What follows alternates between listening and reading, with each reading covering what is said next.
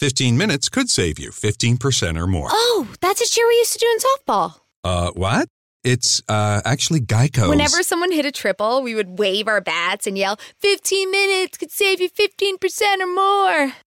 But we never got to use it because we would only hit home runs. Annoying. The phrase is from Geico because they help save people money. Geico? Yeah, they were our team sponsor. Geico. 15 minutes could save you 15% or more. The sweet aromas of the apple fritter, cinnamon roll, and blueberry muffin are hard to resist. So making it the rest of the way home without reaching in your McDonald's bag is no easy task. But nothing worth doing is easy. Wake up and pair any one of these sweet, fluffy, frittery bakery treats with a McCafe iced coffee. Get any size and any flavor for just 99 cents until 11 a.m. Price and participation may vary. Ba-da-ba-ba-ba.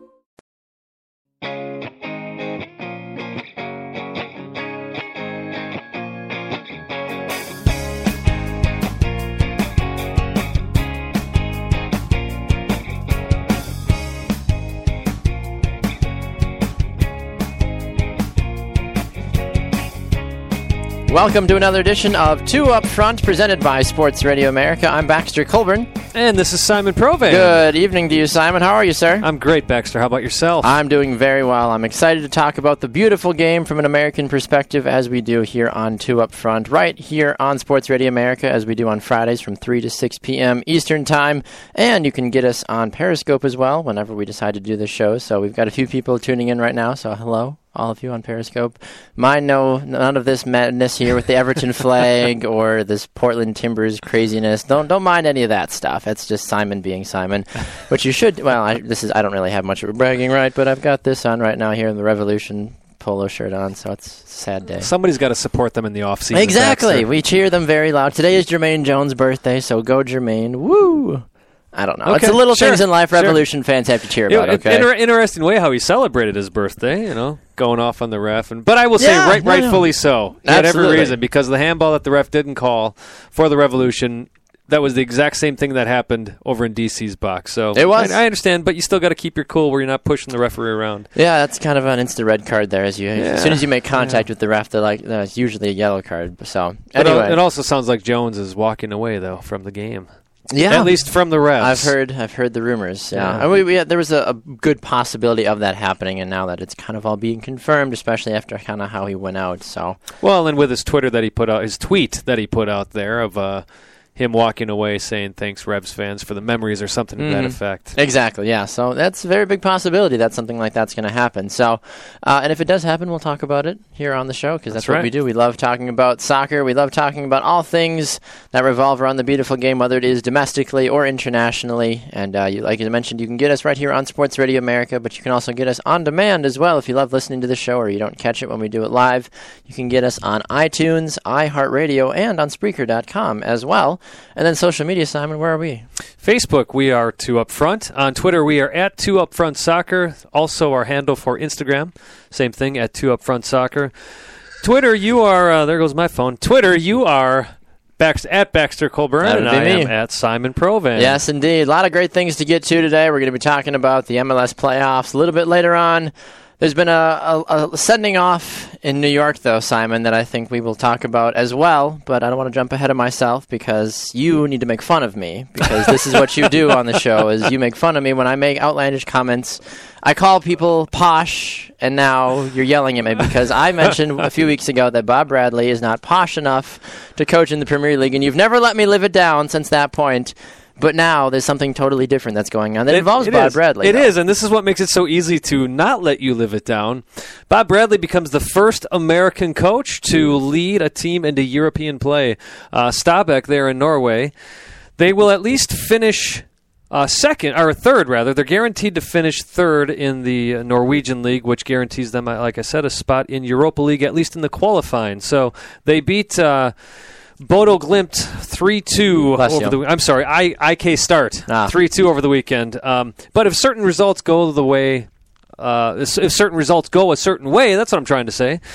they'll end up in second, which may Wow. not sound like that big of a deal, but it is because that, that means they go, instead of being in the qualifying rounds for Europa League, they go right to group play for Europa League. which so, is which is fantastic. And if, correct me if I'm wrong, this was a Norwegian team that Bob Bradley took from like the ground up, basically, and made them made them pretty good. close to it. So what happened is that is that Stabæk a few years ago they were in European play because they kept pouring tons of money and tons of money and tons of money into the club. Mm-hmm. What happening? What ended up happening is they could no longer afford it, and they almost went bankrupt. Oh, that's right. Um, yep. So they ended up getting demoted down to the uh, the second league there in Norway. Mm-hmm.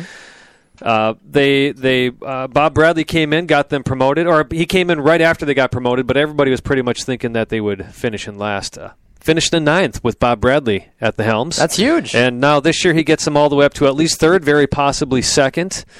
Uh, he's like as I said, he's not. He's actually not the first American coach to lead a team in Europe in one of the top top uh, leagues. Not that the Norwegian league is a top league, but you know what I mean. One of the top Yes. leagues in those countries. Is that countries. the Tipper League? Is that what it's called? That's something like that. That's yeah, what I thought yeah. it was. Yeah. Um, so, but as Bob Bradley does, you know, he was asked about the significance of being the first American to lead a team into Europe, at least.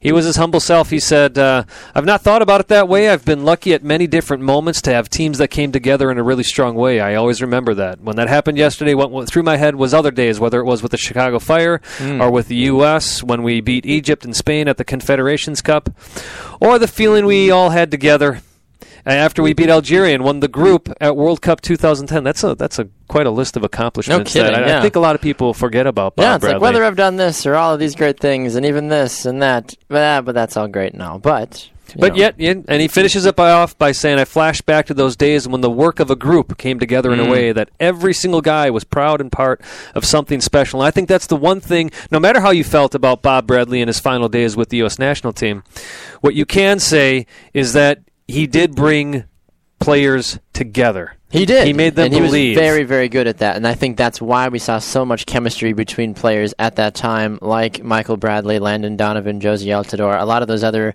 2010ers that really helped the United States started to make a really, really a name for itself at the international level. And I understand that the hype going into the 2014 World Cup was different because of oh, we've got a new coach, we've got all these great young players. But 2010, the U.S. was still fighting for relevance at that time, and you can say arguments that they're still kind of doing that as well. But Bob Bradley helped them make that next jump. They helped put guys like Tim Howard out on the international stage where unless you were a hardcore Everton supporter or a hardcore national team supporter, you didn't know who guys like Tim Howard were. And now you're getting that opportunity to really see that and therefore because of Bradley, you've seen that group grow ever since that point. And one thing Bradley doesn't get credit for, people talk about Klinsmann all the time, and this is one of the things I do like about Klinsmann, is he has brought in a number of different players. But Bradley was doing that all the time as well. He did fall into what Arena fell into in his second cycle of the uh, World Cup cycle, in that uh, he started to rely on those guys that had proven him right, and Yes. and he kind of had those glasses on, that narrow vision. Um, so that haunted him there at the end.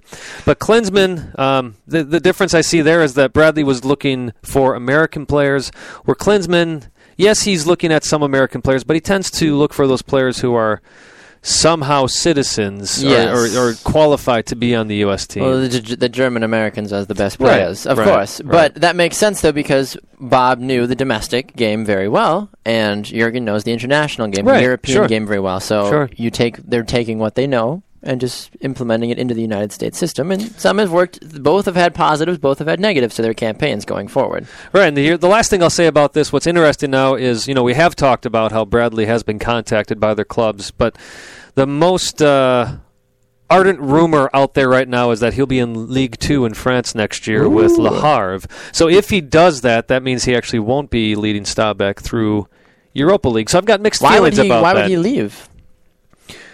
More money, I guess more but- prestigious league. If he can take, I guess, if, if, yeah. he, if he can take Le Havre from League One to League Un, well, now you are in one of the top flights. That is true in Europe. That is true. Something that no American has ever really done before. So you can definitely. I, I get. I get that. I, and I obviously, certainly he's a man who likes the challenge. He does. You know, he was at Chivas USA.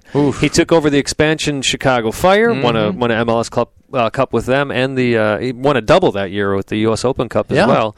Of course, there were only 12 teams in the league at that point, but nevertheless, Irrelevant. Uh, he goes to Egypt, almost gets them to uh, yeah, the World I Cup, always forget, one series I, away. I always forget that he was at Egypt after the United and States. think about his time at Egypt too. The league was shut down. Yeah. because of all the uh, civil unrest out there, and yet he still took this team to go basically undefeated until they met Ghana in their final series. Ghana. Oh my gosh.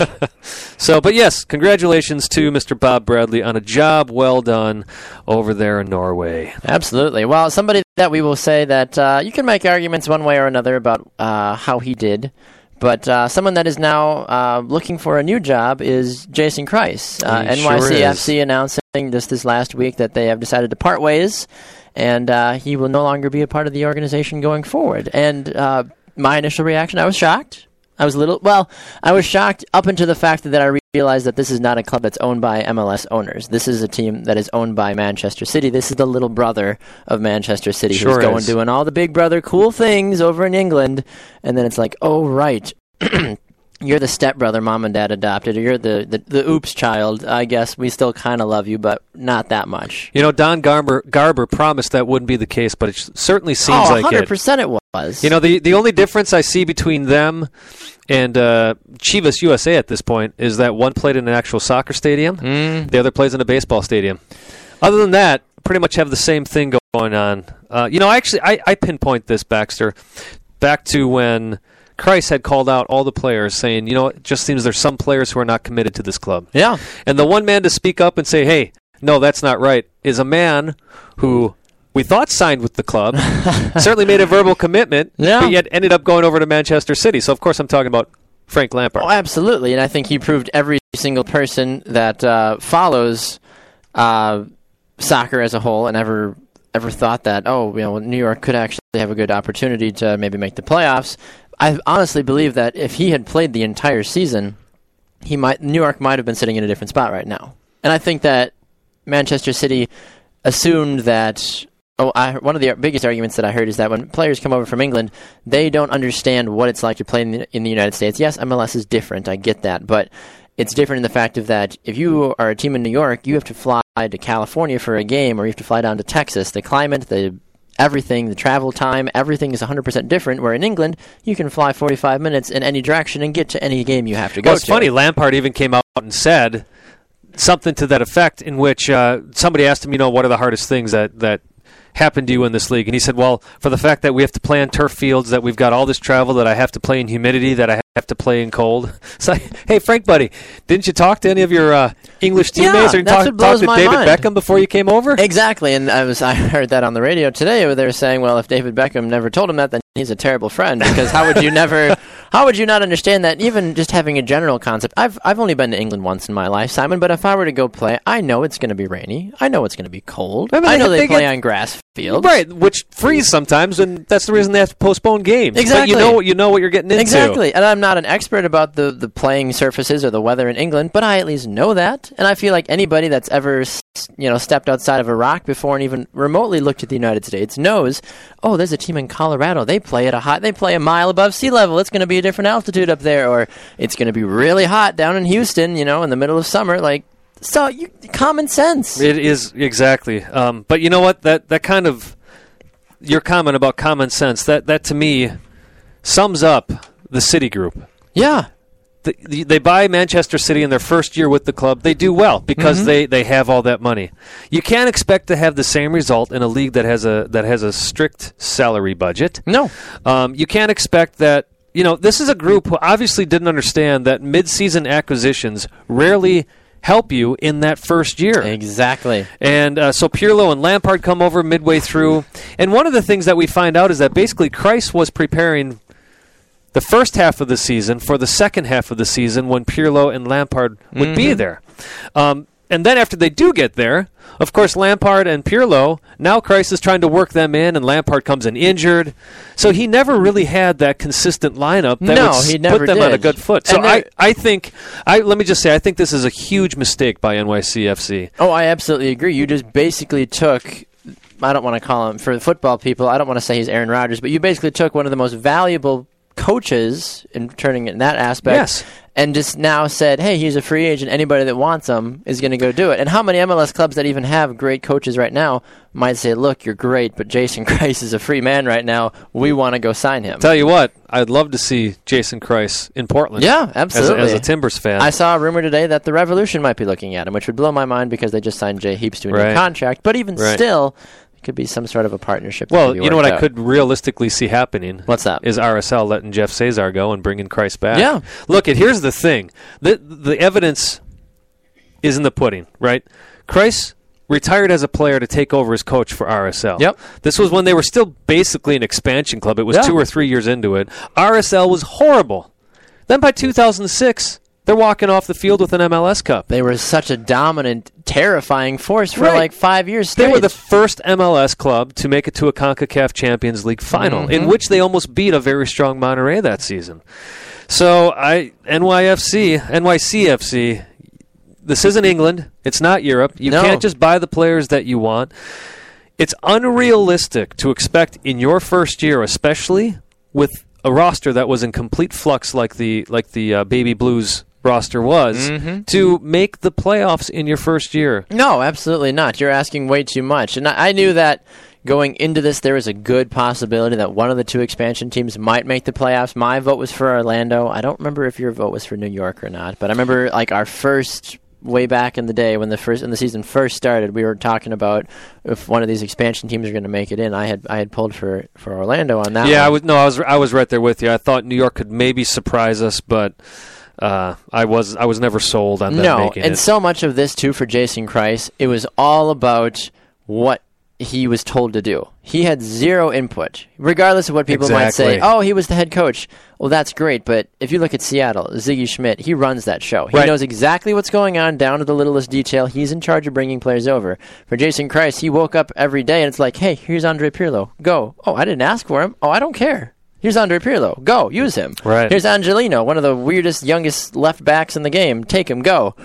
Okay, what am I supposed to do with him? Play him. Okay, he doesn't fit our system. I don't care. Play him. Okay, sure. Right, And What are you going to say? No to Manchester City, who Yeah. took you under their wing for an entire year? And it was it really a taking under their wing, or was it more of this is who we are, this is what exactly. you're going And how do? much of that was in the back room, like brainwashing, saying this is the Man City way, you will do it or else. Right, And I right. and I'm sure there was other things that were thrown under the table for how extra money that he made. I'm sure there was all kinds of other things like that because of how much money the City Group has.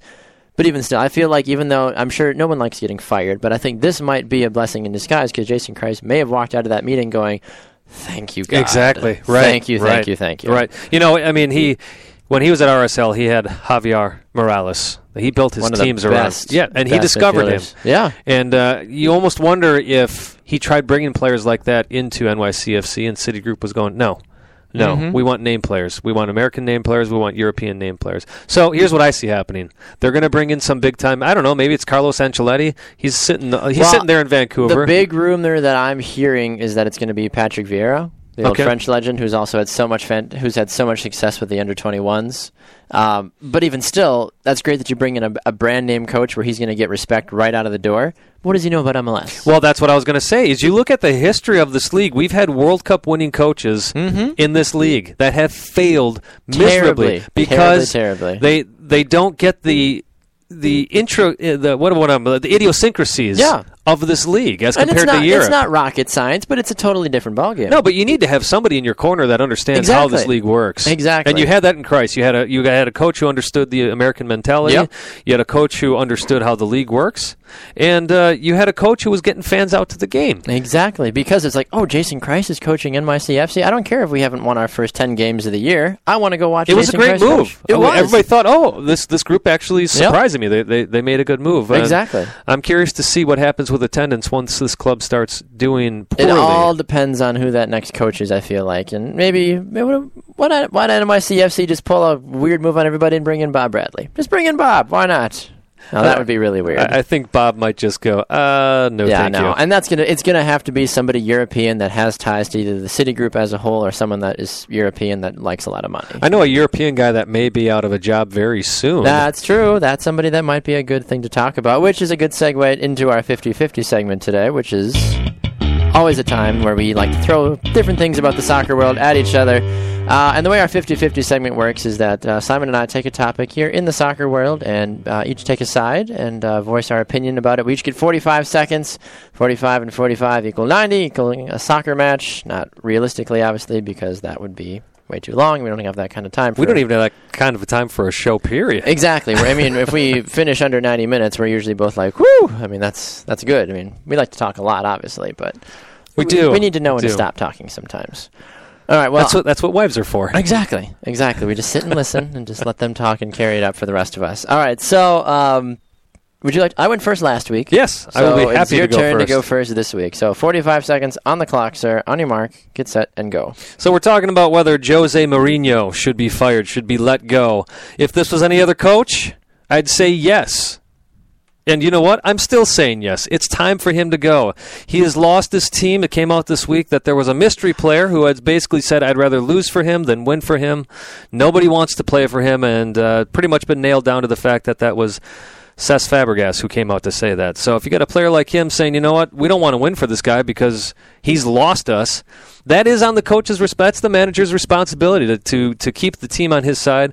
But beyond that, look at the results. Three losses uh, out of their last four games, only two wins out of their last five games. Their last loss coming to Liverpool, a 3 1 loss. It's time. Time. to go. Okay. Fair enough. Yeah, time to go. A lot of good arguments in that one. The results haven't been there. That's the that's the cold hard honest truth. Regardless of what side I take about it, the results haven't been there right recently. Very true. All right, you ready? Uh, ready to tear me apart? Ready to tear my argument apart? Sure. All right, Baxter, go. This is a man who has won 501 games during his time in the soccer world as a manager. 501. He's only he's lost under 150 games. This time at Chelsea, yes, has been his lowest winning percentage as a coach, where he's only won 57% of the game or 57% of the games that he's coached for Chelsea. However, he's one of the most storied coaches in the existence of soccer. He knows what it takes to win. He's won over 500 games for goodness sake. He's capable of taking players regardless if they're happy or not. He can sell Cesc Fabregas. He can replace him. He can find anybody on the transfer market. The guys that play at Chelsea want to play for him, regardless of what one or two guys might be saying. Sure, they might not fit the system. He's more than capable of bringing in guys. He's won it in the past. He can do it again. Give the man some time. Everything's going to be fine. Hashtag trust uh, Jose. Time's up. you got a little extra time because I was laughing. I did. I did. I got like 0.5 seconds. you know, and so- I and I hear what you're saying. Um, that, but history is history. it is. You know, I, Did you I know s- that he's won over 500 games? I though? didn't know that. I didn't know that. I did my Um, homework. But that was 500 games. Oh, that's true. That was how many games ago? that's true. It certainly wasn't the last two in the Premier League. that's very true. Hasn't been hasn't been many in the Premier League this season. No, it hasn't. And like I said, that's that's why I made sure to mention that this season for Chelsea has been his lowest overall winning percentage, or set, right. his time with Chelsea right now, including last season, has been or 2013 when when he whenever he came, it's been his lowest winning percentage as a manager during his career. Yeah. Well, that, that to me says it all right there. That's true. It's- He's got the players. He does. He's got the appropriate players for it. All right, we're going to jump to a break. When we come back, the Champions League was in full action. Let's take a look at finally, did some of the big teams that are supposed to win actually win a game? Or were some of those little teams playing the little nan nana boo boo there on the time? We'll find out. We'll be right back. This is Two Up Front.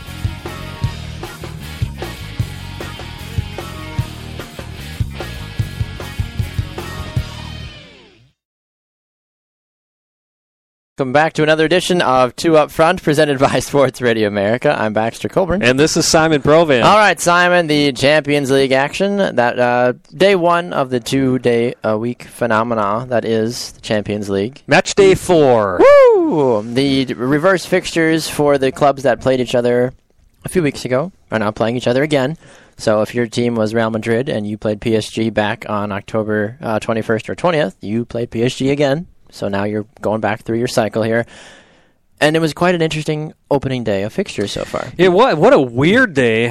Uh, PSG and Madrid. What a weird match they had. What a weird goal. It was very weird, very weird goal. Um, but I'll tell you what, it you know it didn't even look like Real came out to play today. You know they were just kind of.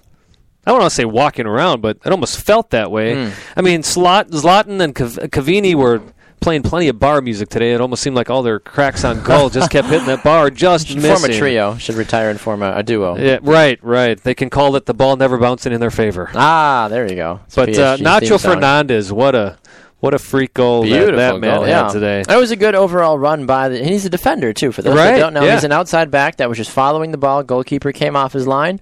One timed it over the top of the goal or over the top of the goalkeeper. It was really a weird angle. Well, well, T, uh, Silva was the one who, who played it forward, Mm-hmm. and it took a def- or I'm sorry, not Silva. It took a deflection off of Silva, um, and Cruz was the one who flicked it in the box. Yes. but yeah, uh, Nacho Fernandez is the one who who slid it home. But what was weird about it is you watch the PSG defenders. I didn't get all their names, but watching every single one of them. Just kind of stopped and watched the ball. Mm-hmm. Couldn't tell if they if they were thinking maybe it's going to go out of bounds, Mm-hmm. but they they just stopped playing. They did, and I think that's probably. I think the PSG defender names that you're looking for are 50 million and 60 million. I think those go. are the two that you were looking for. But since it was a, an action like that, that might have been like 30 and 20 million. Those guys weren't as you know paid enough to you know put enough on the line for PSG. Uh, but nevertheless, though, Real Madrid with that victory, they have qualified for the round of 16, so they are through. Paris Saint Germain still needs to figure it out. They have an opportunity to still get through. They have two more games to get out of the group. It's a good They do. opportunity for them to do it, but even still, the Right. fact is that they're not in right now. Right, Shakhtar and Malmo still sitting there at three points. PSG sitting there with seven. So they, they do have control of their destiny when it gets down to it. They are, yeah. And well, Uh, Shakhtar won four to zero against Malmo 4-0. today. Yes, So that changes, that shakes things up just enough. puts where- enough puts enough pressure on Paris Saint Germain. That's yes, for sure. Yeah, they both have three points, as you mentioned. PSG has seven points. There's two more games left, so hypothetically, if PSG doesn't win another game from here on out, or doesn't, or maybe they draw or something, Shakhtar, Malmo, one of those guys, maybe, maybe, Maybe, doubtful, maybe. but maybe could sneak in. All right, uh, we also had FC Astana and Atletico Madrid tie. So they uh, go 0 0 in that one. Madrid, uh, they sit in second place, pardon me, in Group C with seven points. Astana is in last place with two points. I mean, didn't really take much away from this. Madrid proving that the Spanish teams are doing fairly well as they've been uh, all tournament long. They'll go through. I really doubt that Galatasaray is going to find a way to sneak in. Atletico Madrid will be just fine. Yeah, it's a Turkish club that sometimes uh, pulls off nice results. But, Exactly. Uh, but That's sitting on four is. points as well. Madrid at seven there. Yep, nothing At- to really Atletico, just to clarify. We, Yes, Atletico Madrid. Yeah, Real Madrid, they won 1 0. Uh, they've got 10 points in their group through their four games. Uh, a big win for the Red Devils of Manchester United. They Yes, got a indeed. 1 0 victory from Wayne Rooney. Wayne Rooney, who broke the 404 minute goalless drought for It Manchester finally United. over. And he also ties now the club record with his 237th goal, tied there with Denis Law. Hmm. Uh, you know, I, I like how he did it with his head. That seems to be the Rooney fashion. That is a very It's either a header or it's a, or just a, a smattering of an awesome shot. A stunning volley. He did have a couple times in front of goal where he was stumbling over his feet. Um, or CSK, the, the Moscow defenders were getting there just in time. But uh, again, uh, I know the fans have been really disgruntled with Manchester United, as well as they should be, but they certainly came out and uh, played well today. Um, you know, uh, PSG certainly could have used uh, Manchester United's defenders on the day. There was a point where it looked like Mos- Moscow was going to go up 1 0. De Gea got beat pretty badly on the play, and two uh, United defenders come in, sliding in just in time to keep the draw alive. The ball ended up out of bounds. And just a minute later, the man we were talking about, Wayne Rooney, hero of the day, goes in and gets that beautiful header. There'll be into the goal. sung in the pubs all throughout Manchester tonight. So, but Baxter, there was not a single shot registered on goal by CS KA. So uh, I'll tell you what, if, if Manchester United starts putting their chances away Hmm. like they should have in this game, they'll be a dangerous team the rest of the way through this they competition. will. Yep, exactly. And I think that this helps though Wayne Rooney going forward because he struggled in the Premier League as well. This allows United to say, "Hey, look, we beat a, de- beat a decent team in, in you know CSK Moscow. Now we can go back to the Premier League and start continuing to dominate the top five in the Premier League." You know, and they're not doing horrible either. I mean, they're sitting in second place. Exactly. They're if, not if doing I, bad. If I remember that correctly, um, they do play PSV in three weeks. They win that game, they are they are through. Yep, because they're only on top of the group right now with seven points. PSV Eindhoven and VFL Wolfsburg both have six points. Moscow could still make a run. They've got four points. So watch for those three bottom teams to duke it out these last two games of the Champions League group play. Yes. Uh, PSV Eindhoven, as we just mentioned, they jumped into second place with a 2 0 victory over Wolfsburg. Yeah, I'll be honest with you. I didn't get a chance to watch that game at all, or even check on the highlights. So I'm, I'm going to have to uh, pull myself out of this conversation. I'm going to pull myself out with you. Uh, you were like working or something like that, uh, making money. Or I don't know. Getting That's- paid to. That's what I tell the wife that I do. I don't know. I just sit on my computer and look at soccer highlights all day. no, I actually I, I had to do things and stuff for work. Uh, so PSV Eindhoven second place now in Group B. So Wolfsburg, I would have expected a little bit better out of them from Champions League play as a whole. There was so much hype about them coming into this. Julian Draxler, everybody that's kind of circled around. They've got Dante from Bayern Munich. This team should be playing at a higher caliber that they are right now. However, I know some folks are more excited about what's going on in the Bundesliga than they are about what's going on in Champions League. Yeah, you certainly hope that uh, the Bundesliga doesn't start doing what um Premier League's doing right now. The clubs, anyways. Yeah. With, with uh, you know, just well, here we are talking about the clubs doing poorly in Champions League, and yet now I think they're finally getting the message that oh yeah, we got to start doing well. And I think a lot of that really does. You you do need to take those first three games of your Champions League play, and I think this is maybe why they do it six games is because they get it. Mhm, That these sure. other, these teams are not just focusing on this tournament. That's why you can get away with that kind of playoff format in the World Cup and the Olympics because this is all you're doing with your players and your teams at that time. You're not trying to pull them in eight different directions like they're being pulled back at home. Sure. So giving them six games gives them an opportunity to check themselves and say, okay, let's let's try this one more time. That was not our best performance. We'll get them again one more time on the home or away fixture, depending on what it is, and we'll be just fine. Sometimes that works out well for some teams. Sometimes that doesn't. Uh, we saw Benfica go two one on Ga- on Galatasaray. That was another good result for Benfica. They're trying to stay relevant. Uh, another Spanish, uh, Portugal team, excuse me, that is uh, proving that they are capable of doing things. Even though they might not be one of the best names in world soccer, Benfica still finding ways to try to stay semi-relevant. Right. Yeah. Uh, the big group, though, that has a lot of great, pl- uh, great teams and players in it. Um, Manchester City went three to one over Sevilla FC. Big game for them. City continuing to assert their dominance from a all aspect side of things. It just was a great performance from them, start to finish. It was. I mean, they were up 2-0 within the first 11 minutes. A goal from uh, Sterling, who's been a great pickup Yeah. from uh, from Liverpool for City. Uh, Fernandinho had the second. Uh, Sevilla did make it interesting, though. Uh, Trémoulinas had a goal in the 25th minute, and it actually wasn't the goal that was tremendous. It was the solemn run by Coke or Coke, however you say his last name there. It's spelled like Coke. I'm going to go with Coke, 'cause I could Coke. go for a Coke right yeah, now. it's his brother Cola. There you go. but he uh, he beat two Manchester City defenders in succession, just slalomed his way through them, flicked the ball across the box, and uh, Trumalini puts the goal away. Uh, but Bony came up in the 38th minute to seal the win Yes, indeed. for Manchester City. So now they sit well atop their co- their their conference, their uh, their group. group, Their yeah. group. I don't know. I got all kinds of stuff in my head right now with sports. Uh, but another surprising result, though, was the Italian giants Juventus. They drew one-one with Borussia Mönchengladbach.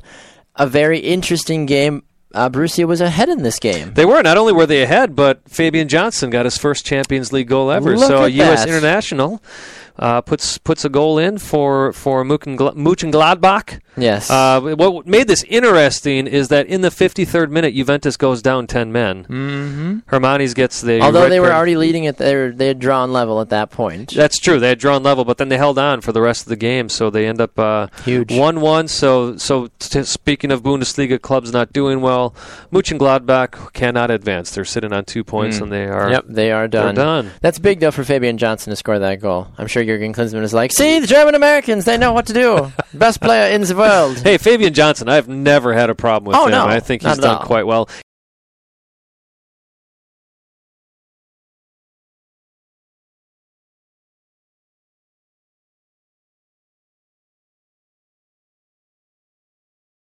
Uh, it's nothing we can do about it. anyway, uh, AS Roma takes on Bayer Leverkusen. Chicharito not only is he trying to take the Mexican team by storm by saying, "Hey guys, look, I can still score bunches of goals," but Bayer Leverkusen is probably thinking, "Hey, this is one of the best signings we've ever done in a long time. He's coming in scoring goals left and right for them." Yeah, he's doing a wonderful job there. It's uh, makes you wonder: should United have really let him go, or No. is he finally in a system that knows how to use him? More than likely, yes. I mean, how can you go from so many top tier teams and not be used properly? Real Madrid, well, that's their own fault because they have Ronaldo, so therefore they're already at a disadvantage Right. of that. Even Manchester United, though, plenty of guys on that team to give Chicharito the ball, never had a lot of good success. Bayer Leverkusen, can you name more than one player on Bayer Leverkusen, Simon? Uh, let me think. No. Okay, and that's probably why. And that's why you've got a guy like Chicharito that's going to get the ball because they're a team. They're not centered around one Right, or two guys that are saying he needs to have the ball. Give the ball to Ronaldo. No, in Bayer Leverkusen, they want to win as a team. They don't care who's going to score the goals. Chicharito might be one of the guys that ends up being one of the names that we recognize, but Bayer Leverkusen's going about it the right way. That's why they're having so much success right Speaking now. of Bayer Leverkusen, al- allow me to just step over to the side for a little bit. Uh, the Milwaukee Torn announced yesterday that they had a uh, they hammered down a partnership that is huge. with Bayer Leverkusen. It's going to be focused on the youth academies, but they will benefit each other. So we'll have to have uh, owner Andy Davi back in here to talk a little bit about that. But that's exciting to see. This, That's very this big, Future yeah. Milwaukee club yeah. uh, having a relationship with a Bundesliga club. That's huge. That's absolutely huge. Maybe Chicharito will come on loan. oh, there you go. That would be so funny. Oh my gosh. All right. Uh, other action taking place on Wednesday. Barcelona taking on uh, BATE Borisov. Barcelona's going to ride Neymar until they die, basically. Uh, there's only so much that he can do right now uh, with Messi being out injured. Messi announced that he's going to be out for the uh, Clasico as well, so he Right. won't be a part of that storied rivalry game. So Barcelona will take this game, not really worried about it. I didn't offer my prediction for the last one. I've got Leverkusen winning that game also.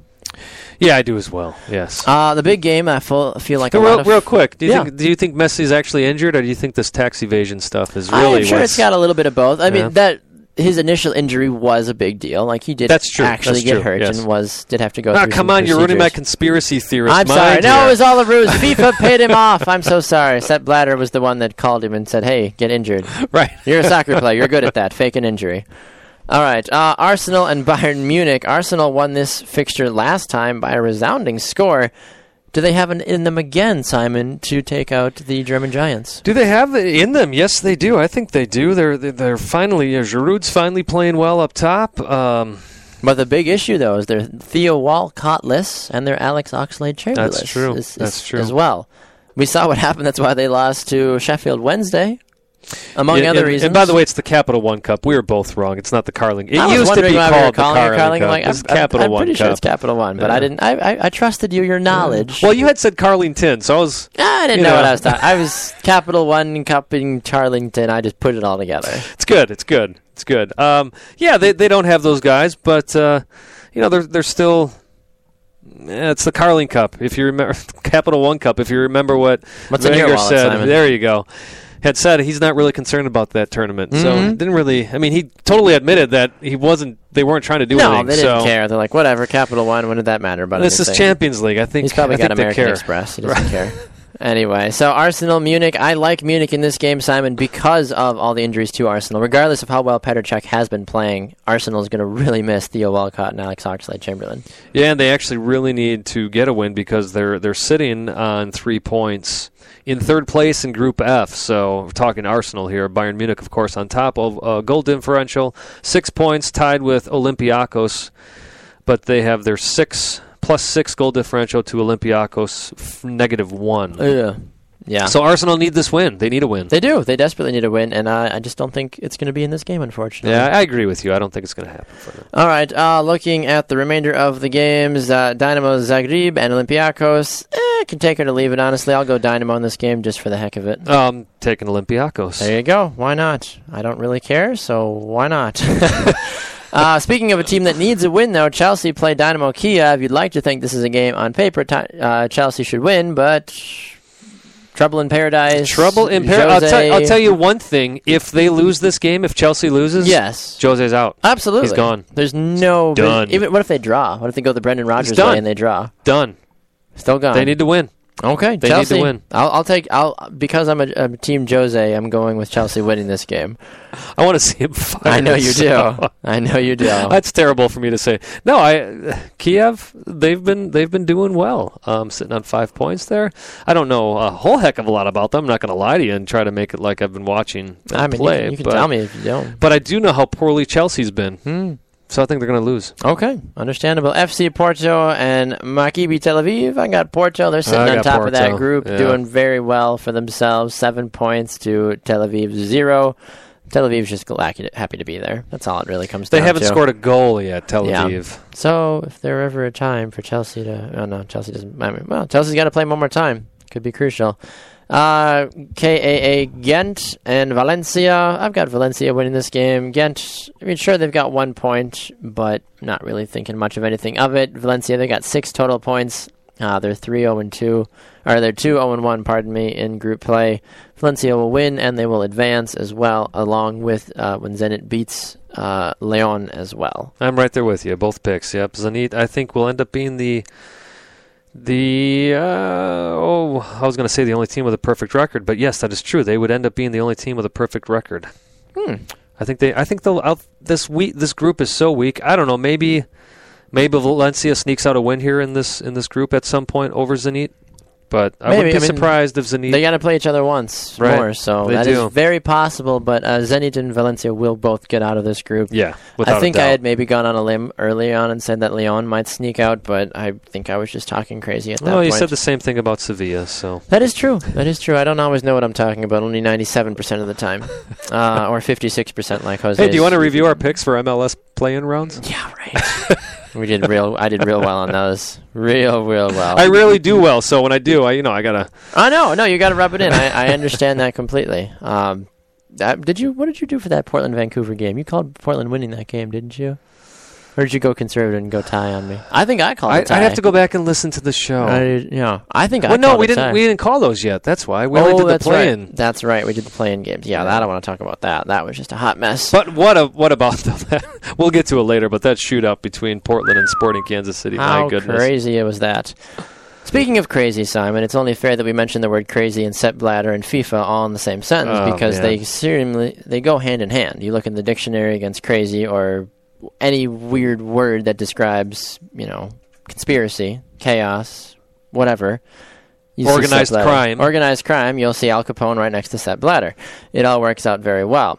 Now, you brought an article to my attention that is dated, but also uh, about a story that is it's slightly dated, but it's not right. It is. It's, so, it's current news in terms of when it was published, but it's an old thing. So I'll let so you explain well, it. the old part of it is for the fact if you haven't heard, uh, it seems the 2006 World Cup. Most people have heard this who follow this may have been bribed as well. Mm. Uh, the one that made it into Germany. Never would have guessed. So the problem is, is that there was a transfer of 6.7 million euros that the German World Cup committee, Franz Beckenbauer, be the man whose name is attached to this money, Mhm. was given to FIFA so that then, then in return, FIFA somehow gave the German World Cup committee another 252 million euros for some type of quote unquote grant. Mm.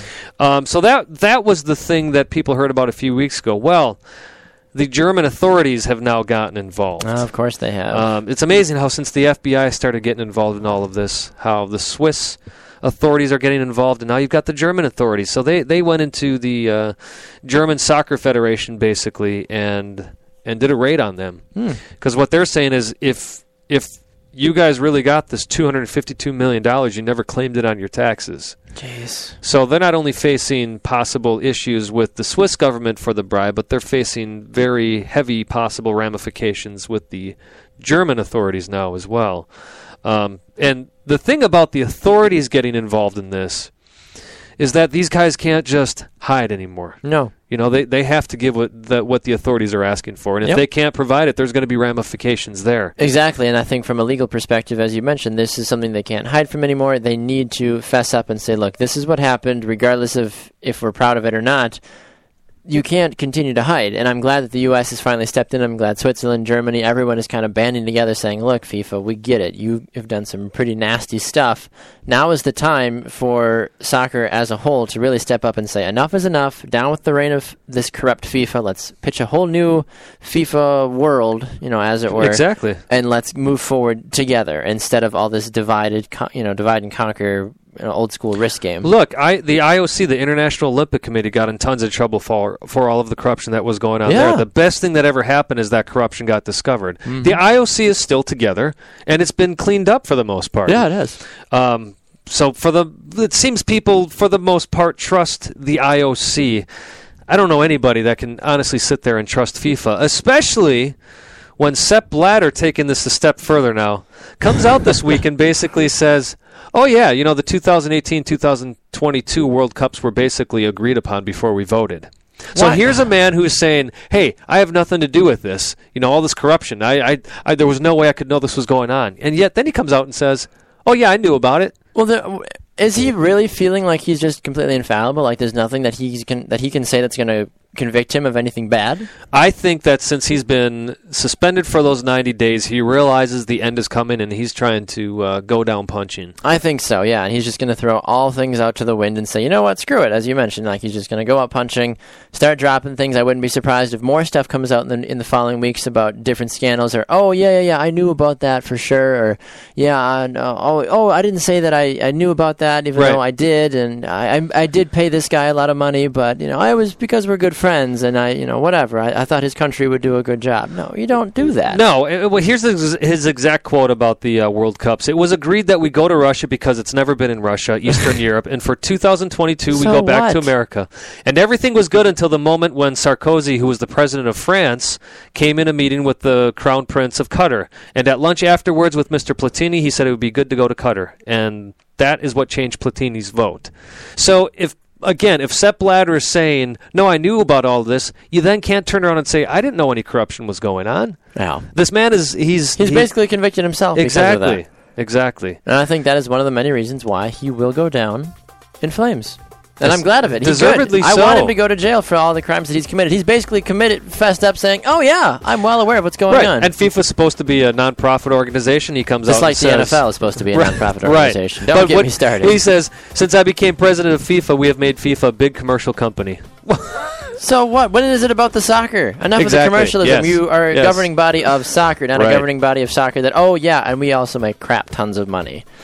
That's completely against and what for, they're supposed for to him be doing. to claim that the U.S. the FBI is going after FIFA because of uh, the U.S. not getting the World Cup, the FBI could care less about. You think they soccer. even realize they're probably like, who's FIFA? Like, oh, they do. Okay, soccer. I think my son plays. And then they say, "Oh, wait a second! They've got guys in our country that are doing things with money that you shouldn't be doing. Let's go after these guys." Yeah, exactly. They're more all they're concerned about the about. government aspect of it than the soccer aspect. You might have that one guy that's like, "Yeah, go soccer," but they'll be like, "All right, be quiet, Jim." All right, we're going to a break. We'll be right back. More coming here on Two Up Front.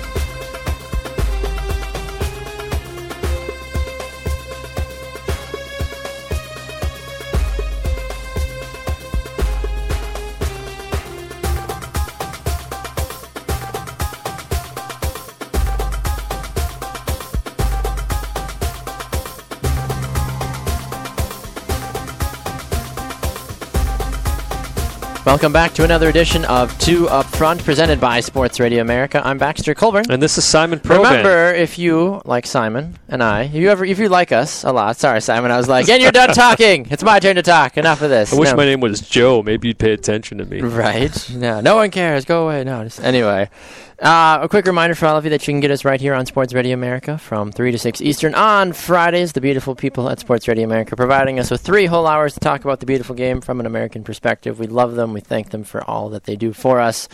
And we also love you that follow us on Facebook and social media as well. You can get us on Facebook at Two Up Front. We are also on Twitter at Two Up Front Soccer, at Baxter Colburn, at Simon Provan. The Something R, like there's that, double yeah. R's there for the r, the There you go. There you go. Uh, all right, Simon, what's going on? You said you had a question for me. Yeah, I just the the guy that you named Jim does when somebody says, "Oh, you know about soccer," and does he turn around and say, "Yes, I do, nana boo boo." Probably what it came down to. Yes, and they're like, "All right, Jim, you're you're not you're not going to go anywhere." See, I, I I honestly bet you though that there is probably that one guy, but then some of those other guys that are like, "I don't know what soccer is, but I know my son plays FIFA." So they're like, Right, "Wait, are we going right. after the video game?" It's like, no, it's not the video game. Well, you know, speaking of FIFA, I do want to say one of the one of the good things that did come out of this so far. So, Traffic Sports USA um, was one of those companies that was involved with the FIFA scandals. Uh, they did own the Carolina Railhawks as uh, in the NASL, and uh, well, Traffic actually played a huge part in the NASL. So, NASL said we can't we can't be involved with Traffic anymore. Um, so that made a lot of people worried about the Carolina Railhawks, whether that club would stay in existence, and uh, just reported a few days ago that Stephen Malik, who is who's a local man there in North Carolina, graduate of UNC Chapel Hill, has bought the Carolina Railhawks. So it's another club that will stay alive there in the NASL. Way to go, keeping it alive, keeping it alive. I mean, do mm-hmm. you? I mean, I feel bad for the NASL. I feel like they're like the little. I, I, feel like I keep making the little brother comparison. They're the little brother that nobody cares about. They're like they're the middle child because USL is doing really well, and MLS is like, oh USL. It's like, oh NASL. That's right. You're a thing. Well, you know, I think part of that is when the NSL first, the NASL first came out. They basically came out and said we're going to compete with MLS. Yeah, well, good luck with that, know, though. Right. You know, um, they got some fun clubs in there. They got some clubs doing well. You got the Indy 11 Mm-hmm. been around for a couple of years now. Peter Wilt of the old Chicago Fire and of the old Milwaukee. Well, Milwaukee Wave's still around. They're both still around. yeah, you know well, I mean. yeah, well. Anyways, uh, Details. You know, 9,800 pe- 98 people. Uh, One more time. what time is it? Not, Nine- not that late. 9,800 in attendance on their average, but you know the NASL's averaging just under 6,000 a game. That's not Um, terrible. Not th- well. You think about it. That's the second division. That's actually pretty darn good. I mean, I was going to say, how big are these stadiums that they're filling? exactly. Mm. You know, I I don't. I think I've told you I've been to the uh, San Antonio Scorpions Yeah. Stadium. That is a beautiful 8,000 seat soccer specific stadium. It's really And they're really averaging incredible. 6,700 a game. Yeah, so they're almost filling up that stadium. Yeah, that's you know, perfectly right. fine. Again, when I was a kid, man, this these numbers were MLS even numbers. Yeah, exactly. You were Uh, lucky if you got 9,000 at a game. And speaking of MLS attendance, Baxter, I'm, I'm glad you brought that up. You're welcome. Um, this is not me tooting my own horn. This was this was actually easy to see, but one of our very first shows I Mm-hmm. had talked about my I believe was that I think MLS will finally crack that 20,000 average attendance Yep. mark. Now, look, they got a lot of help. They had two expansion clubs this year that were well supported Orlando and uh, what's that other club? Oh, we talked about them Manchester before. City. That's right, Manchester City, baby, Blues, whatever. Yeah.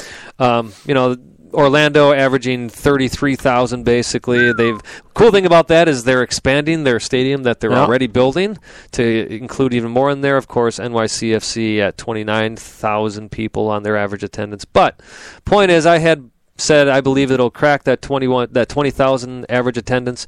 They actually topped 21,000 for the season. that is huge. 21,500. So Give once again a hand, MLS. Well yeah, done. once again outpacing the NBA and the NHL. The NHL, you know, and it's funny when when I was younger too. We talk about how these teams are doing horrible in Mm-hmm. attendance. I mean, you had you had teams not even cracking ten thousand a game. Mm-hmm. Uh, by the way, it also helped that Chivas USA doesn't figure into the equation anymore. Thank anymore. God. Oh, my gosh. But uh, All but four look, fans. Colorado Rapids averaged the least amount in attendance, 15,657. When I was a kid in the third or fourth year of MLS, that was a top number. That is. That's huge. I do find it interesting looking at this list, Simon, that the team that was the best in the Western Conference is the 18th overall on this list for attendance. Fifteen thousand nine hundred eighty-one for FC Dallas. How yeah. crazy is that? Well, I'll tell you, I, I, I know exactly what the answer to that is, and many MLS fans can tell you what the answer to that is. They were one of the first ones to build a soccer specific stadium, Mhm. as was the Chicago Fire, who are only averaging 16,000 a game. Now, of course, the Fire has other issues with how badly they've been playing, True. but these are stadiums that are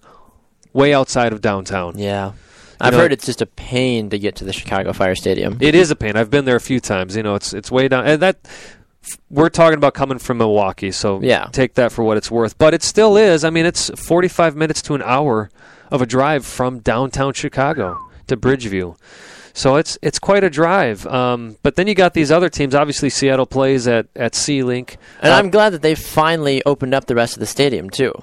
Yes, Because that yeah. was a big issue for a while. It's like we're selling out, but we need, you know, we could definitely fill the stadium because they were averaging like between twenty and thirty thousand. Like we can sell, we can sell. I think they've always been up in like that 36 range. I think but so. then they opened it up more and more. they and- did, yeah. I don't know if uh, they haven't opened it up all the way. I don't No, think no. because I think they can put like For 60, certain games- 67, I think they can. Yeah, put when there. they when they play Portland, they open it up all the way. But Yeah. it's, it's for special games. Yeah. Um, but otherwise, still to be averaging forty four thousand fans a game, hey, Huge. That's impressive. That's absolutely huge. How many soccer players? I mean, I know Old Trafford can hold a ton of people, but how many players that come over either come over from Europe and say, "Oh, MLS is going to probably have you know 20 people and a dog there." It's like, no, you're playing in front of 44,000 people at Seattle. That's a massive atmosphere. That's going to be crazy. Absolutely, or even you know talking about clubs like Toronto and LA averaging the nearly twenty four thousand. Both with soccer-specific stadiums. Exactly, and of course Portland. I'm going to throw them out there. Sellout after sellout after sellout. True sellouts. Yeah. They're selling every ticket, every seat that's in that stadium. How many seats do they have? Do you know? Uh, it's what's exactly what's there is twenty one thousand one hundred forty two. Okay. Um, uh, in their first couple of seasons, they actually weren't selling that many tickets because they did have to have part of it closed off due Mm, to uh, uh, fire codes or something like that. Wow, whatever. Um, nevertheless, I, I will say I don't think the league will do this well next year. You're going to see some fall off with the expansion clubs. Um, I think you're gonna- Orlando, I think, will stay hot. they will, but if they're in their new stadium, they're, they don't seat thirty two thousand. I think it'll seat No. twenty eight thousand. But even still, it'll be sold out every It time. will. Though. It will. Orlando It will. is Orlando's not going to lose fans. They're just going to have more fans that are going to want to play, which is going to be good for the organization because they're going to be desired to go after. Absolutely. And they'll be sharing some time with Orlando Pride as well, so that's going to work out in Orlando That's Pride's, true. uh, aspect also. you know, San Jose had their new stadium. They're averaging nearly 21,000. I don't know if they're going to get those numbers next year. Yeah, I don't know. They made a decent run this season. They didn't make the playoffs, but they still have a pretty good. I'm su- yeah, they did a, they did a pretty decent job. I'm surprised Sporting Kansas City was as low as they were, and I I, I think that's maybe because Sporting Park is a smaller. Yeah, that that's the they so they averaged 19,687, but that's near sellouts every time. That is, and it- yeah. that's exactly what it is. There's I- nothing they can do about that. No. That's just how big the how stadium it is. Right, right. But you know, again, I'd rather walk into a stadium that seats nineteen thousand and have it oversold by a little Mm-hmm. bit, um, and have a sellout and have that great atmosphere that they have in Sporting Park, rather than playing in a football stadium that you can't get anywhere near a sellout. And this is not a I was just going to say no, club, but no. like the I Revolution. Was, I was going to eh, bring that up exactly. I mean, they average nineteen thousand. They play at Gillette Stadium. Gillette Stadium can hold over sixty-five thousand people Right. at it, and the only one time I think that that ever has been a semi-full stadium was during the playoffs last year when they had a deep run going Right. on. They had I forget how many. I think they might have had thirty or forty thousand people at the game, which is like the first time that the Revolution have ever had that many people at a game ever. Well, well, they did have now in 2002, I think that MLS Cup final. They Mm. did they sold out the stadium for Right, that. that's right, But- that's right. But that's, I mean, your point's still very well taken. Yeah, and a lot of folks are still complaining about whether or not that the Revolution should get a soccer soccer specific stadium. If Robert Kraft even cares, there's Right. there's all that BS, and that's it's hard when the playoff push for MLS is mid NFL season. Because as soon as it's Sure, NFL season, sure. Bob Kraft and company are like, "Peace, Revolution, don't even care." exactly. But I'll tell you what, the players, if if we're looking at one thing out of this to the future, Hmm. the players when their next round of CBA negotiations, man, they got to put their feet in the sand. Absolutely. I don't want to see anybody go. I don't want to see any lockouts. I don't want to see this league go on strike. But it's getting ridiculous for these owners to continue to say we're losing money, we're losing money, we're losing money. They've got a, a nice TV contract that's Mhm. partnered with U.S. Soccer. They're going to they're- be just fine. Right. So I think it's time that these players say, you know what? No. Now, the risk there is that may put a lot of these players out of a job. Because if those pop- pocketbooks really open up, Yeah, some of these uh, mid level MLS players won't have jobs anymore. that is true. That's the risk that that's the That calculated is, risk but you it also does depend. I feel like of how many folks from across the sea want to come over, you know, and play in MLS too. Because it's one thing to have a ton of money if you're an MLS team, but it's another to actually say, "Oh, X Y Z from Juventus, X Y Z from Manchester United want to come play for us." Well, how realistic is that, though? I think. Well, I think in five years. In 5 It'll years, but, uh, realistic, I suppose you know? that is when the next CBA is yeah, in five or years. So four, that- yeah, four or whatever. okay. Season's over now. Yeah, no, that's very realistic, I could suppose. All right, well, I think the thing that we've been waiting the longest to talk about on the show that I've been looking forward to the most about talking to is the MLS playoffs. They are in full swing right now. The knockout rounds are over. The first legs are over, so let's go back and recap some of the action. Uh, starting in, uh, Simon will have you take the Western knockout rounds first, and then I'll go to the East. So after you, sir. Sure. Well, uh, I think we both predicted that Seattle would finally get over their Mhm. LA Galaxy jinx. Huge victory and for that they club. did. They did. Um, it was. It was. These play-in rounds, these play-in games, I have to. Ha- I have to say, every single one of them was exciting to watch. Every single one. we go from decision day being an exciting time in MLS to the the play-in rounds, which were. Which were quite fun. So yeah, Galaxy go down in Seattle, three to two. So the the Sounders finally triumph over the LA Galaxy. Clint Dempsey, Nelson Valdez scored in the first half for Seattle. Uh, Sebastian the Legit and Gyasi. what? Artist. You just gotta you. like just say it. Don't even like think Don't about it. think just about it, dive right. into it. Otherwise, you mess it up every time. Uh, they they ended up drawing, uh, bringing LA back into it. Um, and it was actually off of some crucial mistakes that, Mhm. that Seattle ended up scoring their goal. So that was the weird thing. LA was kind of their, their own worst enemy. They in were. They did not look good in this game, to be completely honest. They did not. They did not at all. But uh, anyways, Seattle takes the game three to two and move on into the next round, and we'll talk about that in a little bit.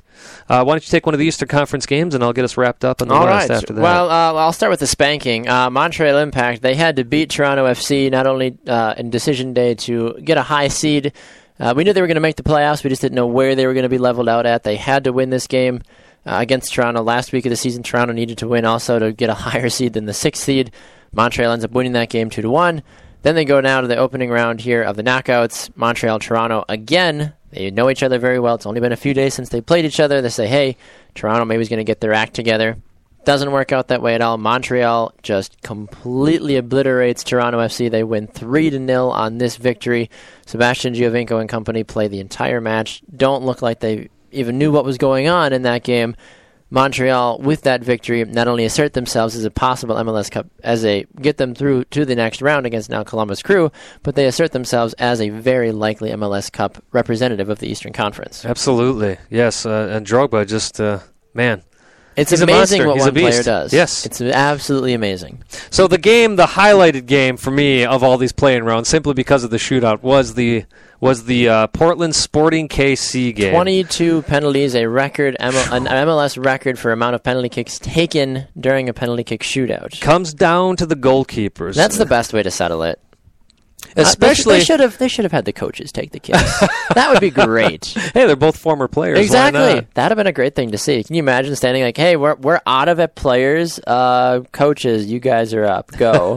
that would be awesome. I have to say, it, the game itself was a little bit odd. You know, we saw Sporting really hold most of the ball, but Portland was trying to take advantage anytime they had the ball. They they ended up out shooting Sporting KC.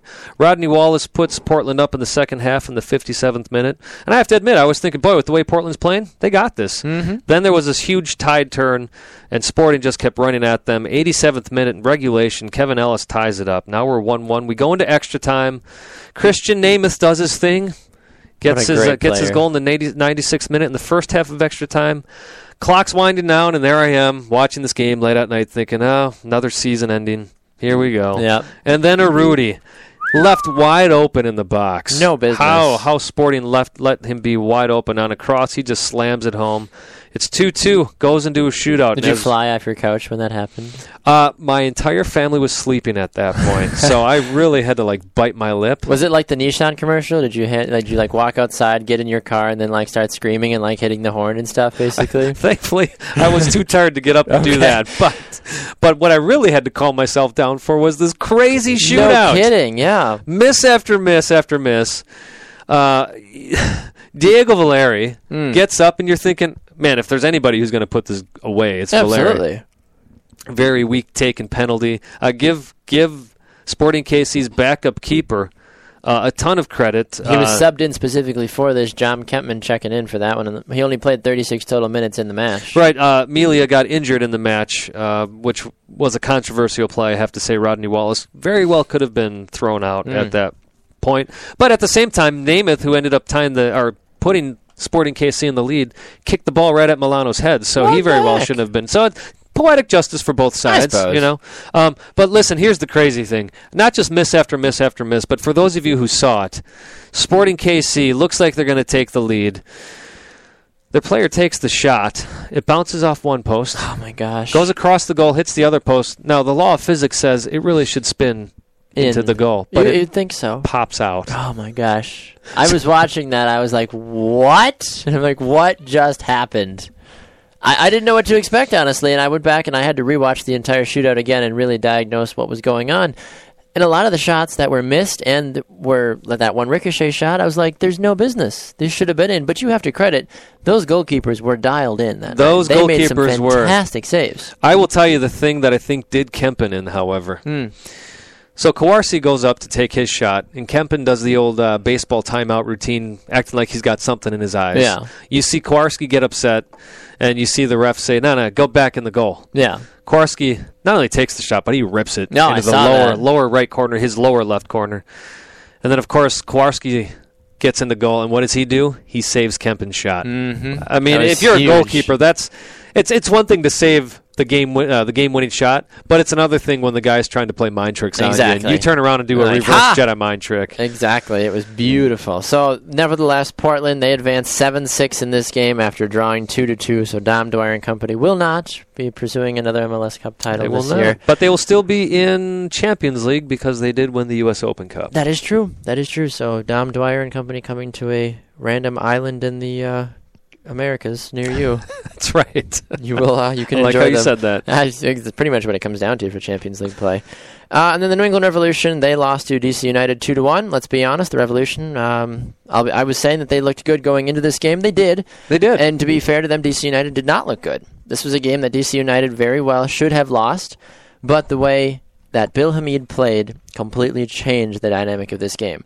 First of all, though, taking aside from Bill Hamid, did anybody else, besides for me, watch Juan Agudelo's goal and say, huh, I'm pretty sure Taylor Twellman did that back in like 2003 against the Chicago Fire? I, that that goal, Taylor Twellman's goal, was like a fixture on my iPod that I would watch before every game, before like high school and club games. I would always watch that goal to help me get me super psyched about the game. And if I'm not mistaken, that's the goal that really made you an MLS fan, a New England It really did. Yep, fan. that's what really helped assert myself as a Revolution fan, so I could thank Taylor for that, and you know the Chicago Fire for not making that save. But um, I saw that goal from Agudelo. I think Agudelo executed it a little bit cleaner. I feel like Taylor had to kind of weave his way through guys and then get up and go. But either way, though, with New England jumping out to that early goal, I was like, this is a very good opportunity for them to win the game, build on that momentum, and then things kind of spiraled out of control from there. We saw the great play from DC United. We saw Jermaine Jones get sent off.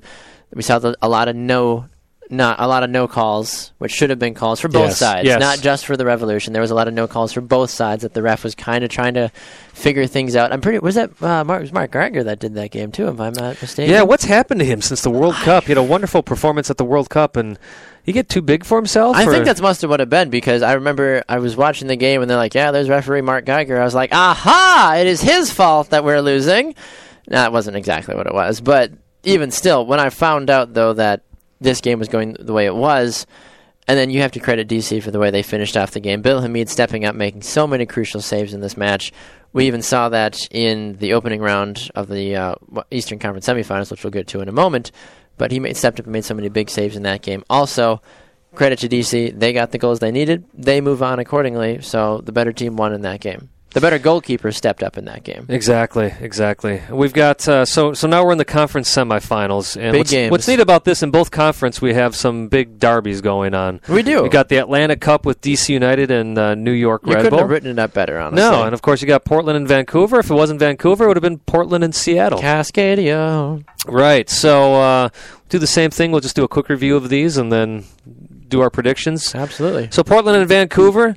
It sounds like it could be not a good night for Portland, drawing 0-0 with Vancouver. At the same time, uh, you could look at so it's a good night for Vancouver that they go away and they they uh, they get the draw away How from home. that save from David Ousted? Oh my that goodness! That free kick to the top corner, every single inch of his body on the line, top corner to make that save. Man Beautiful of, save. man of the match. Absolutely. Ousted. Oh, That- and and the post once again was oh man of the match goodness! for Sporting. I could not uh, believe Vancouver. how many times that the post either saved Vancouver or Portland. They just their forwards just didn't look in sync that night. No, they just didn't. just really They didn't, look good. But uh, you know, Portland does have a have a good thing going into now uh, Vancouver. They could have the advantage on the away goals. Yes. They score one goal, and that's a huge thing for Portland. Um, I'm actually going to pick. Uh, should we do picks now? We can, yeah, we can go game by game. Sure, pick. sure. So I'm actually I'm going to take. I am going to take Portland for this. I think Okay. they're going to go to Vancouver and uh, and eke out a 1-0 win. I, I would agree with you on that one. I think that um, aside from David Ousted playing very well in goal for Vancouver, I didn't see much else from the Whitecaps team that made me really excited for Vancouver to win the game. I would like Vancouver as an organization to progress farther, to continue to build. As I've mentioned multiple times throughout the season, I'm kind of a closet Vancouver Whitecaps fan. But even still, this this Portland team, yeah, sure, they were shooting all over the God's great green earth during that game, Yes. but they were still getting consistent chances. Well, and this is one of those rare games that they actually held the ball a lot more than Vancouver. Yeah. We're talking 60 to 40 on possession. And this is without guys like Diego Chara on the field for them as well. Right, So they right. looked exceptionally well with some of their key players not on the field for them. So yeah, Portland goes uh, goes through on my vote as well. Simon. All right. Uh, let's start with the Columbus Crew and Montreal Impact in uh, the Eastern Conference semifinals. Out of the two games that we've got there, Montreal, you could say it was a surprise. You could say it was not a surprise, with Montreal winning two to one in this game against the Columbus Crew. Did you find this result surprising, Simon? You know, uh, with the way Montreal's been playing, I'm going to say no. You know, Hmm. Columbus didn't have the strongest of finishes to this season. They did not, no. And I Um, think some of that, not to step in, I think some of that goes with Kei Kamara, too, who did not score a single goal in the month of October. I didn't even realize that. he hasn't scored a goal since Wow. September 22nd.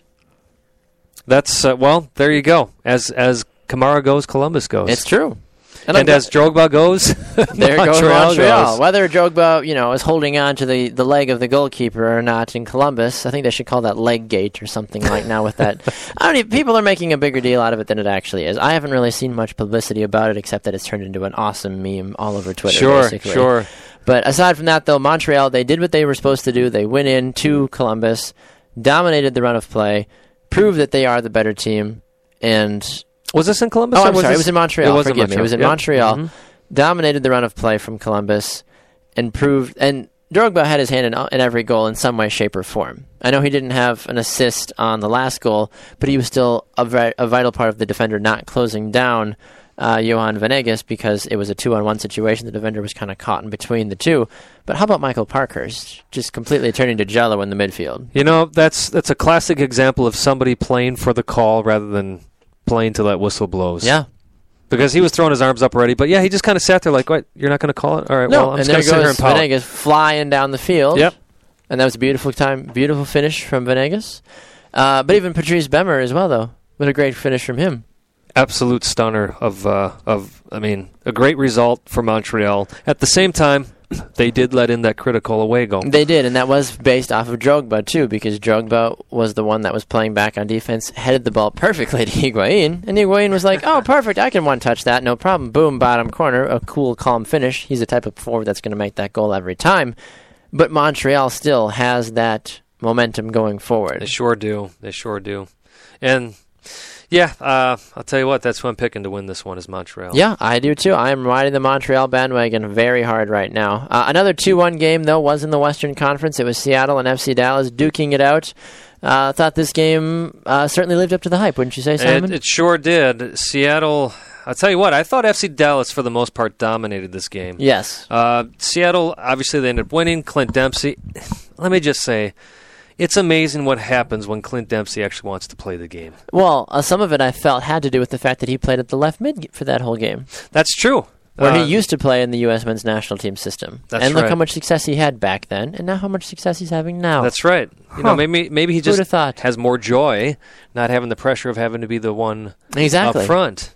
Uh, but the the whole team played well. Um, you know, like I said, they, it was a uh, it was a strong match by Seattle. It was. all over. Uh, In Ivan Seattle. Schitz scored the uh, Seattle's goal in the 67th minute to uh, add to Dempsey's total, which gave them the the two one win. But I will tell you what, Fabian Castillo was giving those Seattle defenders problems all night. He was. Brad Evans, Zach Scott. Uh, he was getting around them all night long. Uh, Zach Lloyd, on the other hand, had a bit of a, a rough game on defense for FC Dallas. So that's to me, that is the key to this game: is can Dempsey and Martins take advantage of that Zach Lloyd led defense? Yes. Matt Hedges is not doing a terrible job back there also, but he's Right. still fairly young. Now, I, I give credit to Oscar Pareja for playing Gonzalez in goal that whole game. Uh, he's a younger keeper, but uh, what a way to uh, to get him involved right off the bat in, in important games. It is. And he, to me, he was actually having the game of his life. Hmm. And those goals were not anything on. Uh, he was culpable. He wasn't culpable on either of those no, goals. the shot from Ivanschitz was just a fantastic Oh. blast to the far post that I don't think any goalkeeper really could have got to. And then the free kick from Clint Dempsey was just a vintage Clint Dempsey free kick it to the was. far post. It was, and uh, you know maybe he could have set up his wall a little better. But he, to me, when I was looking at the angles, he had. Uh, I'm talking about Gonzalez had that post covered. He did. Um, It's just a beautiful struck ball. So I'll tell you what, I, I think that Dallas just has a few things to work out. I think they can get through. I have not seen a team get through Seattle's defense like that, Mm-hmm. like FC Dallas did with the the, speed of Fabian Fabian Castillo. What a great just player. amazing. I think FC Dallas comes back and takes the series. Okay. And now keep in mind, I had predicted that Seattle would win MLS Cup this You year. You did, and I think on that accord is why I'm going to follow up and say that Seattle's a smart team. They're going to ride this two to goal, two goals to one advantage, take that down to Dallas, and they're going to end up winning. They're not going to win pretty, but they're going to find a way to win, likely off of a Martin's goal or maybe a midfield player that you wouldn't expect to score. I'll tell you what, it would break my heart if Seattle goes down there and just plays bunker ball. I don't want to see. That's that's the only problem with with uh, two leg aggregates is you get a team like Seattle that goes up, and same thing with Montreal. You'd hate to see them uh, Montreal go to Columbus, Seattle go to FC Dallas, and just bunker it in. I can't imagine a Sigi Schmid club actually doing that, but I could see Columbus doing that. Anything is possible. Yeah, no, Columbus. Yeah, Columbus might need to do something like that. But uh, so we'll see what happens. I've got Seattle in that game. You've got FC Dallas. Although I really do like what FC Dallas is is going on right now for them.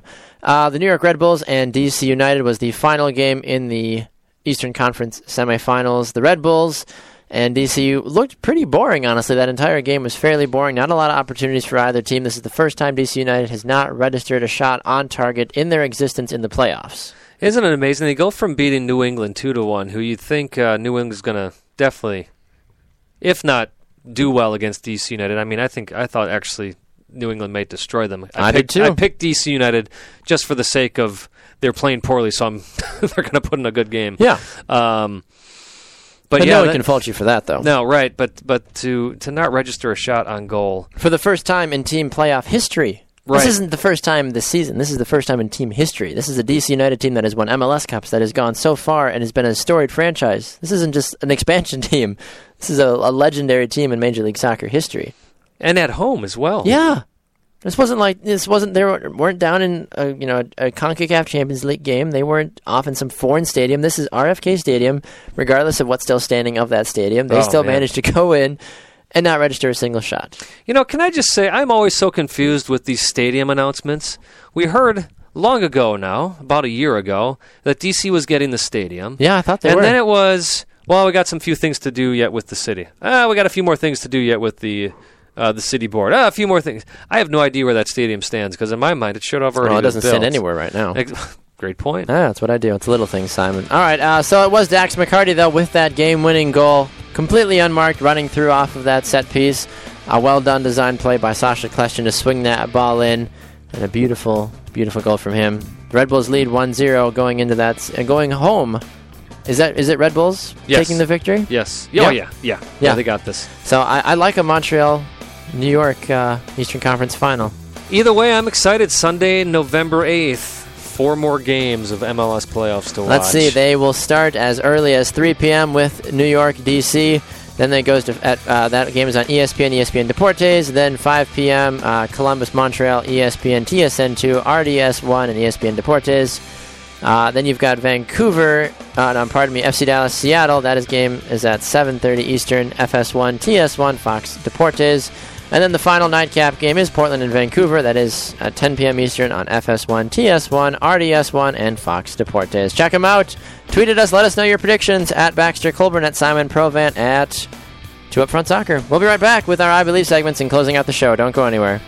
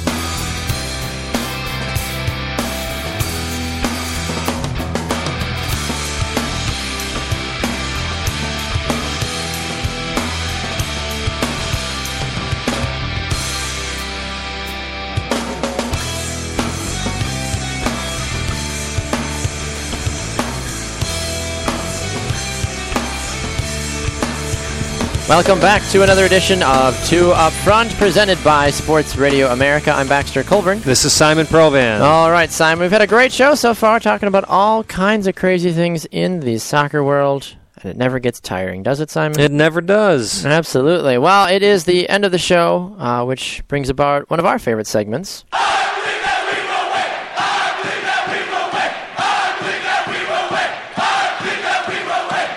It is our I Believe segment, and the way it works is that Simon and I both offer uh, statements about something that we believe will happen in the soccer world, and uh, we kind of hash it out a little bit if we decide to. If not, if we're really tired, like we are kind of tonight, we're just like, all right, sounds good, and then we just go and you know, close out the show. So, uh, Simon, the floor is yours, sir, if you'd like to begin. I do. Uh, I believe that Sepp will not be president in February. There are there are ways that he could be, uh, but to take it a step further, I believe that FIFA will fall under control of a European once again. Ooh, so I do believe we'll have a European president. Okay.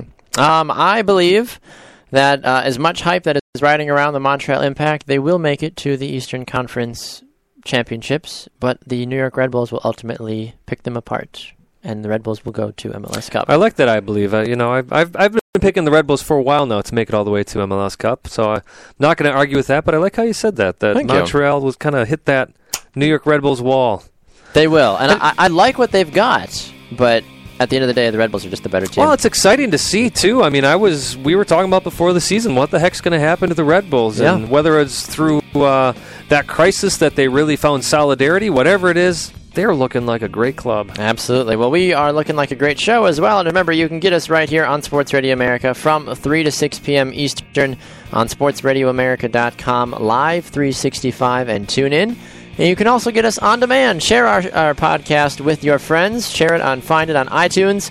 You can listen to it at work on iHeartRadio, and you can listen to it right here on Spreaker.com as well. And you can also go find us on social media as well.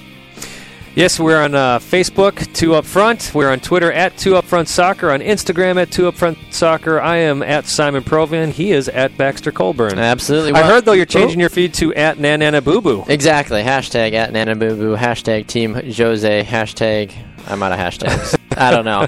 I might need Hash to. browns? I wonder if Nanabubu is available on Twitter. I might need Might to have to change. check it I might out. have to check and change that. I could do it. Maybe put that as my Twitter bio. Just be like hashtag Nanabubu. I like it. We'll make it happen. All May, right. may have to be Nanana Boo Boo too. That's true. Underscore. Underscore. Right. Nana underscore boo boo two. Something like that. Up front. Exactly. Exactly. Exactly. Did you say? We're tired? We get a little slap happy here. Woo! Uh, we love it. Well, thank you so much for tuning in to another edition. He's Simon Provan. I am Baxter Colburn. Until again next week, folks, with our manager being the one above, we are two up front.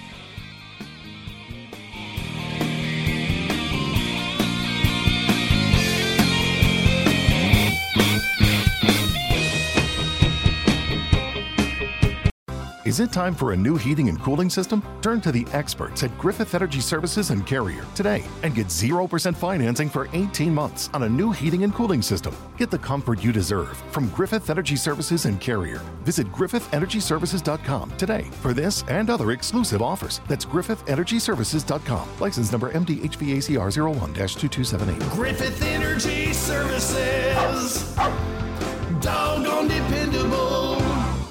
The sweet aromas of the apple fritter, cinnamon roll, and blueberry muffin are hard to resist.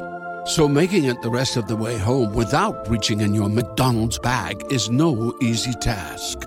But nothing worth doing is easy. Wake up and pair any one of these sweet, fluffy, frittery bakery treats with a McCafe iced coffee. Get any size and any flavor for just 99 cents until 11 a.m. Price and participation may vary. Ba-da-ba-ba-ba.